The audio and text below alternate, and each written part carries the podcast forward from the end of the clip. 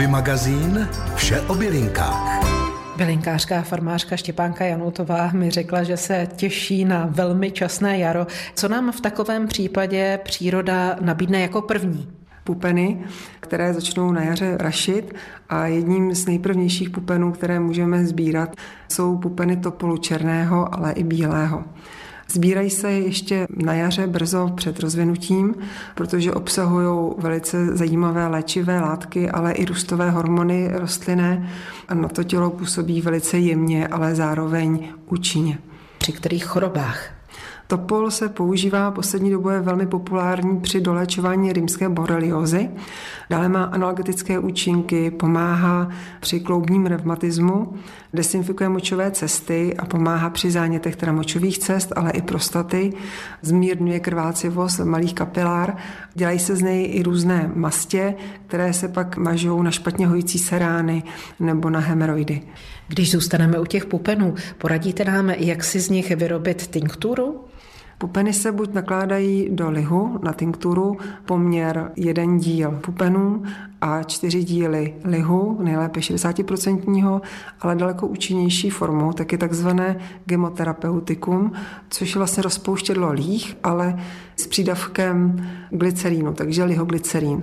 Na to se používá ale téměř 100% líh a dá se půl na půl s tím glycerínem a vlastně to je olejová báze, která nám z toho pupenu dostane ještě daleko víc těch účinných látek než samotný líh. Tahle ta tinktura se potom používá tolik kapek, kolik člověk váží na den a tu dávku můžeme rozdělit na dvě až tři za den. A jak dlouho ty pupeny musí být naložené, do jakého prostředí máme tu lahvičku nebo lahev umístit? Ideální je minimálně čtyři týdny a je dobré s ní každý den trošku zatřepat, aby se ty látky lépe uvolňovaly. Tinktura se potom bere po dobu 3 až 5 týdnů při rýmské borelioze a pokud chceme zlepšit tu krvácivost, tak potom ta kůra trvá 6 až 8 týdnů. Když jsou přípravky z topolu určené kromě jiného, teď jak jste říkala, proti krvácivosti, nebude nám srážet krev? Naši posluchači hodně mají problémy s nadměrnou srážlivostí krve. Pokud máte problémy se sražlivostí krve nebo berete na ní léky, tak to raději vynechejte. Dále ještě je dobrý při křečích. Tahle ta tinktura lihoglycerínová kombinaci s hořčíkem je výborná. Je také dobrý jako antiastmatikum nebo na plicní rozedmu. Vyživuje také lépe potom pokožku nebo sliznice, pokud se používá v té lihoglycerínové formě. A pokud vám to přijde velice náročné si takhle připravovat pro sebe tinktury, tak můžete zajít do specializovaných lékáren na bylinky a koupit si ji tam. Tolik o využití pupenů topolu bylinkářka a farmářka Štěpánka Janoutová. V závěru února už příznivci kytek k jídlu vyhlížejí lepší časy. Jaro je takřka na dosah, takže Jany Vlkové, autorky květinových kuchařek, se ptám, co to znamená konkrétně pro vás. Pro mě to znamená, že se těším z prvního zeleného lupení a zahajuji odpočet čekání na divoký chřest. Divoký chřest, to je která rostlina? Divoký chřest je botanicky chmel otáčivý, ale ty jeho mladinké výhonky ty skutečně chutnají jako chřest. I to vypadá jako chřest. A můžeme je tedy upravit jako chřest? A můžeme upravit jako chřest. Ještě je k tomu taková historická zajímavost, protože dříve se tyto výhonky považovaly za skutečně jako hodnotné jídlo, hodnotnou zeleninu a na jejich sběr bylo vydáváno panské povolení, takže ten divoký chřest nemohl mohl sbírat jen tak někdo, ale ten, komu bylo dovoleno.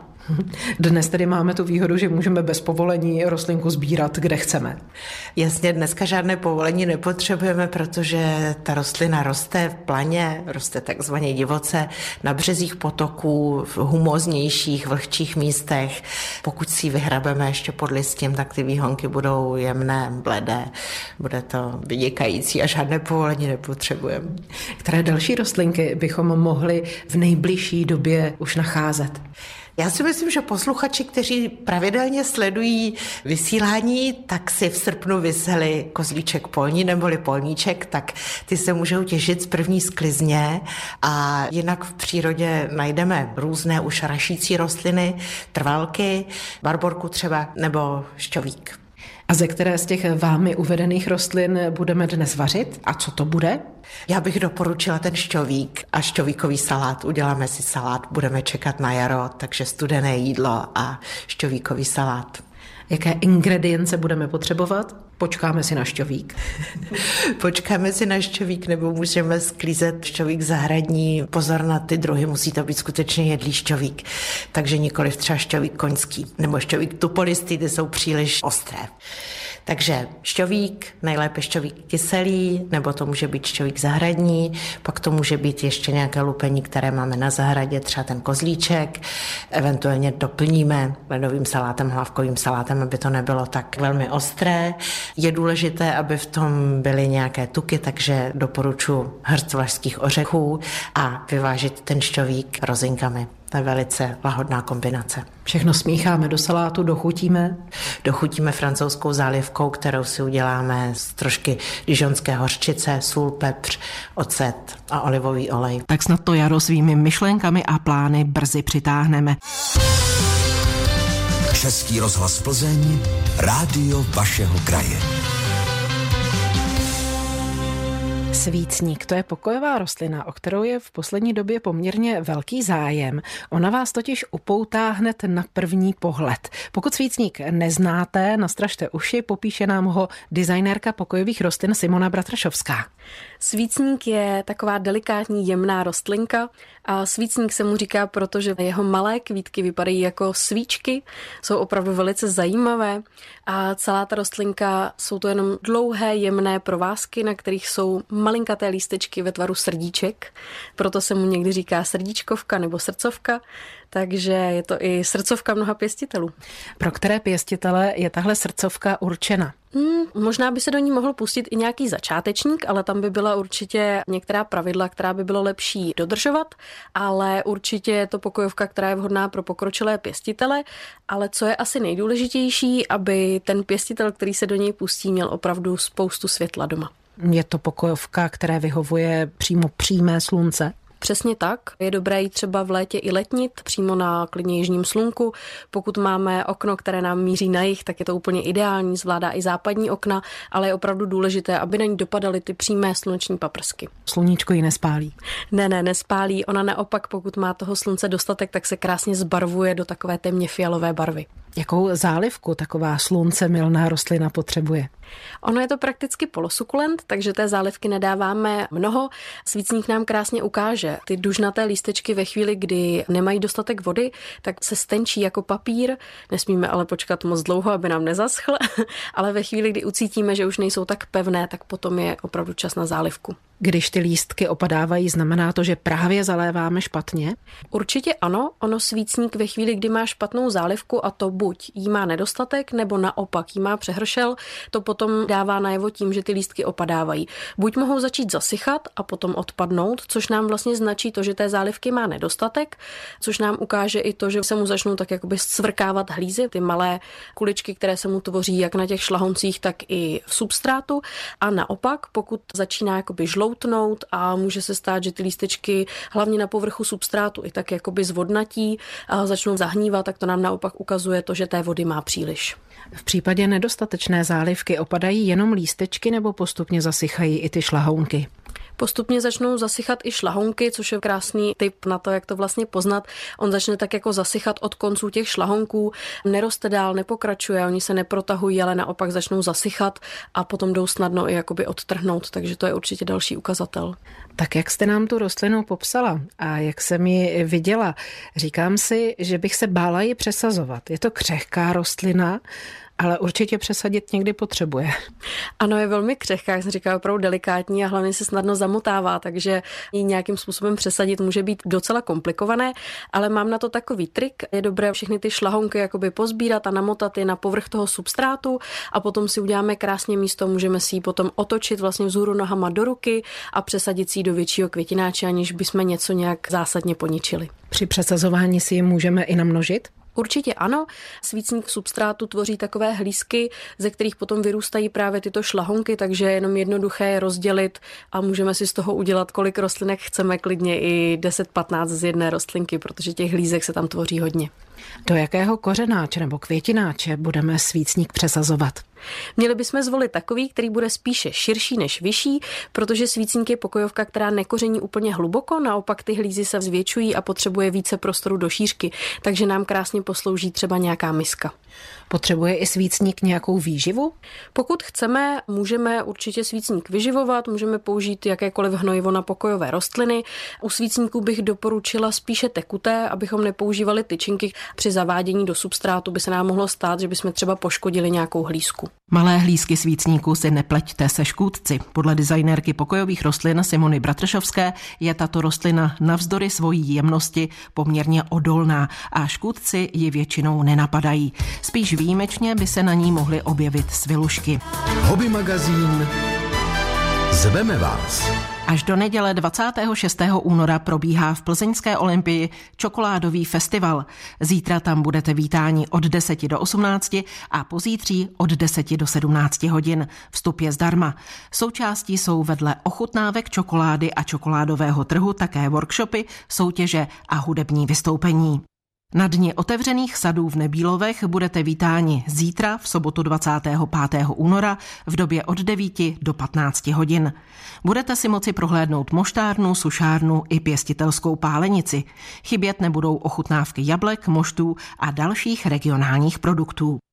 O zajímavých vodních a mokřadních lokalitách Karlovarského kraje a jejich flóře bude zítra v Západočeském muzeu v Plzni přednášet Vladimír Melichar ze západočeské pobočky České botanické společnosti. Zváni jste na 11. hodinu 30. minutu do přednáškového sálu hlavní budovy muzea. Na komentovanou prohlídku láká přírodovědná stanice Domu dětí a mládeže v Horažďovicích. V neděli 26. února si tam můžete prohlédnout venkovní i vnitřní prostory chovů zvířat a seznámit se s chovanými živočichy. Začátek je ve 14 hodin. Dia Show 7 divů Islandu vás čeká v pondělí 27. února ve Staňkově.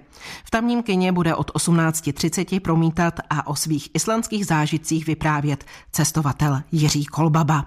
20 sezon archeologických výzkumů na zámku Hradiště vám v úterý 28. února v muzeu v Blovicích přiblíží Jiří Bouda. Přednáška je v plánu od 17 hodin. Na vývoj stolování od středověku po 20. století bude zaměřena série prohlídek zámku Zbyroch pro děti. Účastníci se dozvědí, co je to templářská řehole, jaký byl nejoblíbenější pokrm Karla IV. nebo proč a kým byla kolem zámku založena obora. Dětské prohlídky zámku Zbyroch se budou konat každou březnovou sobotu od 13 hodin 30 minut. Rezervace předem je nutná. Mexiko, putování z hlavního města až na Yucatán. To je téma přednášky, která se uskuteční v pátek 10. března od 17.30 v Chebském muzeu. O cestě českých přírodovědců Jižním Mexikem vám bude vyprávět doktor Ivo Králíček z Biskupského gymnázia v Hradci Králové. Český rozhlas Plzeň, rádio vašeho kraje. Do minimalismu nás v hobby magazínu Speciál zasvěcuje Marcela Janská z Plzně. My jsme minule mluvili o tom, že je jednoduché s minimalismem, tedy s nějakou redukcí věcí, které vlastním začít, ale že málo kdo u toho vydrží, že málo kdo dokáže pokračovat. Proč lidé to vzdávají, sotva začnou? Může tam být více důvodů. Jeden z těch hlavních je, že si vezmeme velké sousto protože jsme to třeba ještě nedělali, tak si nedovedeme představit, kolik to zabere času a kolik to zabere třeba naší mentální energie. A nebo druhá věc je, že už jsme to dělali, takže už dopředu se bojíme toho, jak to zase bude náročné. A další, proč to nedokončujeme, je, že máme spoustu strachů těch věcí se reálně zbavit.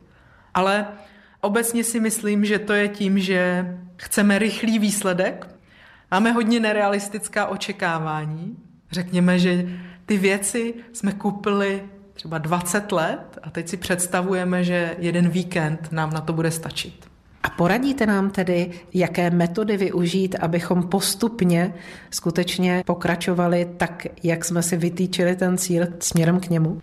Obecně bych doporučila si opravdu rozdělit ten proces toho třídění a vyklízení na fázi, čeho se zbavuji a na fázi jak jak se toho potom zbavuji. Možná to zní jednoduše, ale často se právě zasekneme na tom, že se podíváme do toho šuplíku nebo skřínky, objevíme tam něco a už se snažíme vymyslet, kdo by to asi mohl chtít, jak bychom to mohli prodat, kolik bychom za to mohli asi tak chtít, jestli to nemůžeme někomu dát v rodině, jestli by se to nedalo využít jinak. Je tam spousta možností, ale my už to začneme řešit, ale ještě jsme si vůbec dostatečně neujasnili, jestli opravdu té věci se chceme zbavit, ano nebo ne, nebo nevím. Když se nám nepodaří to, jak té věci se zbavit, často to sklouzne k tomu, že za prvé si tu věc necháme pořád a za druhé se ještě obvinujeme, že pro nás to není, pro nás ten minimalismus nefunguje a my se toho nedokážeme zbavit. Spojíme si s tím vlastně jakoby negativní pocit, že to zbavování nám nejde, nejsme v tom dobří.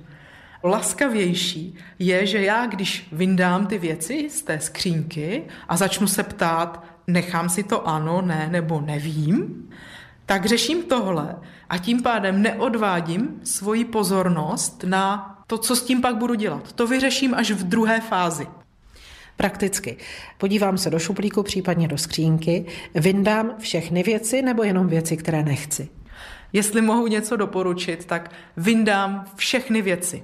Neznamená to, že musím vydat vždycky jako celou obrovskou skříň, můžu vyndat třeba jenom z jedné police nebo z jednoho fochu, ale vyndám vždycky všechno, protože ten zvyk je takový, že až v té fázi, když jsem to vyndala a musím to tam zase dát zpátky, můj mozek ty věci některé opravdu jako reálně vidí. Jinak je nevidí, protože jsme tak zvyklí, tak to jenom tak jako projde. Takže vyndám všechno a teď začnu provádět to třídění. To, co chci, aby mi zůstalo, vracím zpátky do šuplíku, zbydou mi dvě hromádky. Nechci, to vím jistě, a tohle si nejsem jistá, jestli budu potřebovat, jestli chci ještě dál.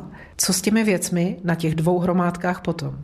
Tohle je už úplně skvělý a nemělo by nás, co se snažíme touhle cestou jít, odradit, že tam bude nějaké nevím.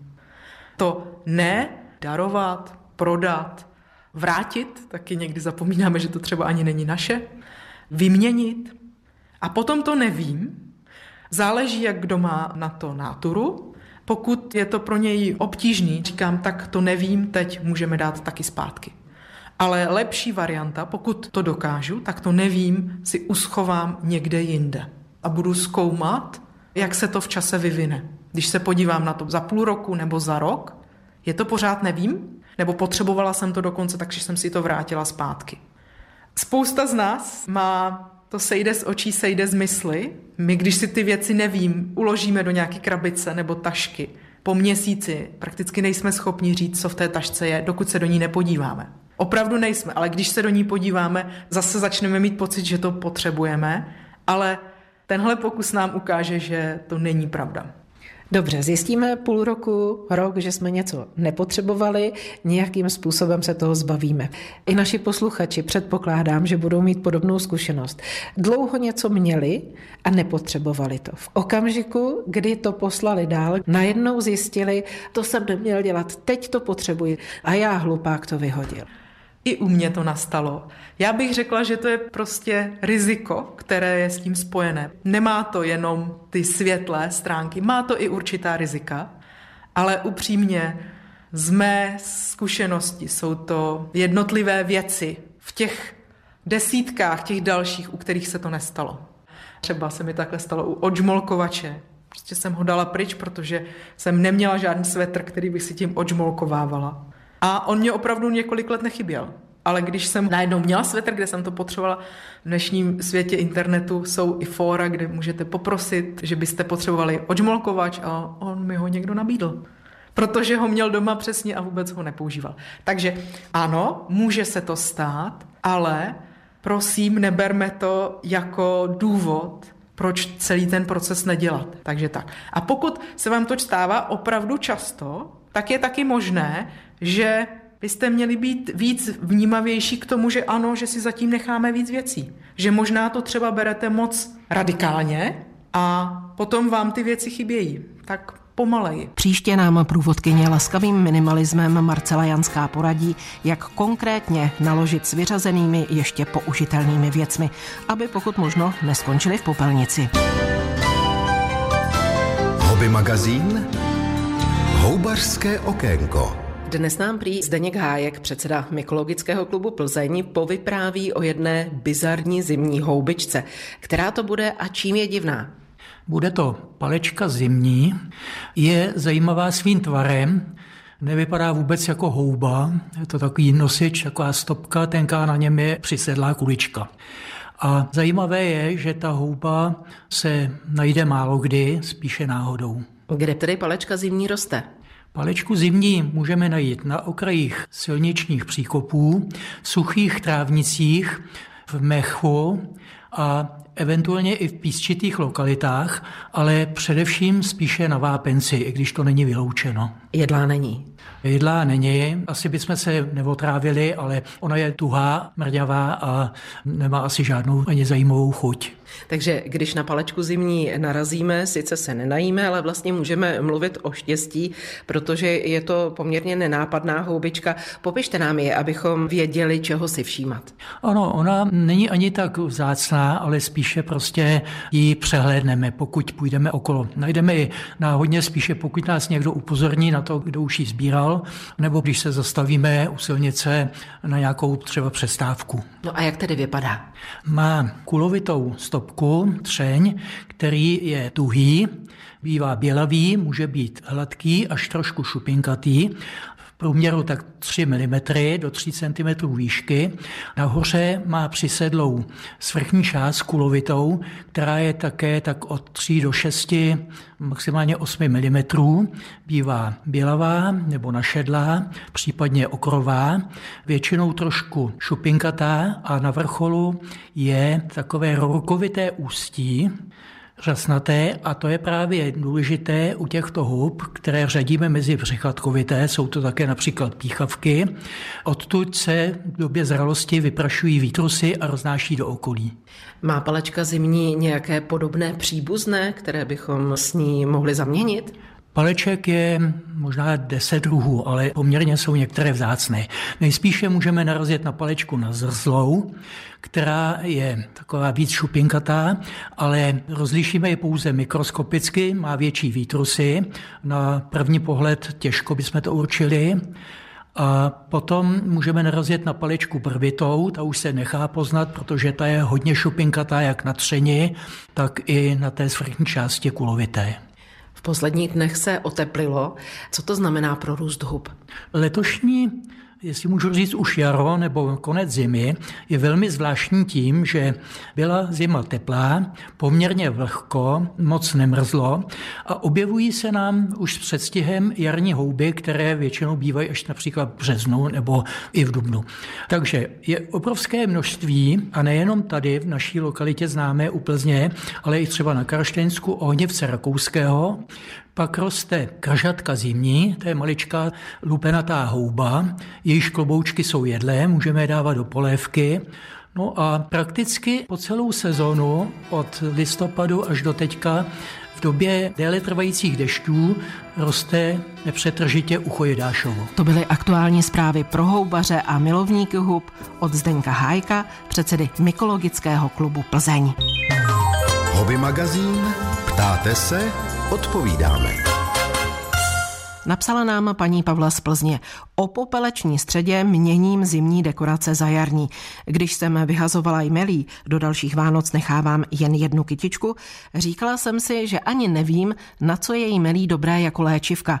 Zeptejte se některé z vašich bylinkářek. To jsem udělala a tady je odpověď Moniky Šedivcové. Jmelí se hlavně dává na snížení tlaku. To je výborná bylinka a tu máme buď v podobě tinktury nebo čaje. Vysoký tlak to je dlouhodobá záležitost. Můžeme i přípravky zejmelí užívat dlouhodobě?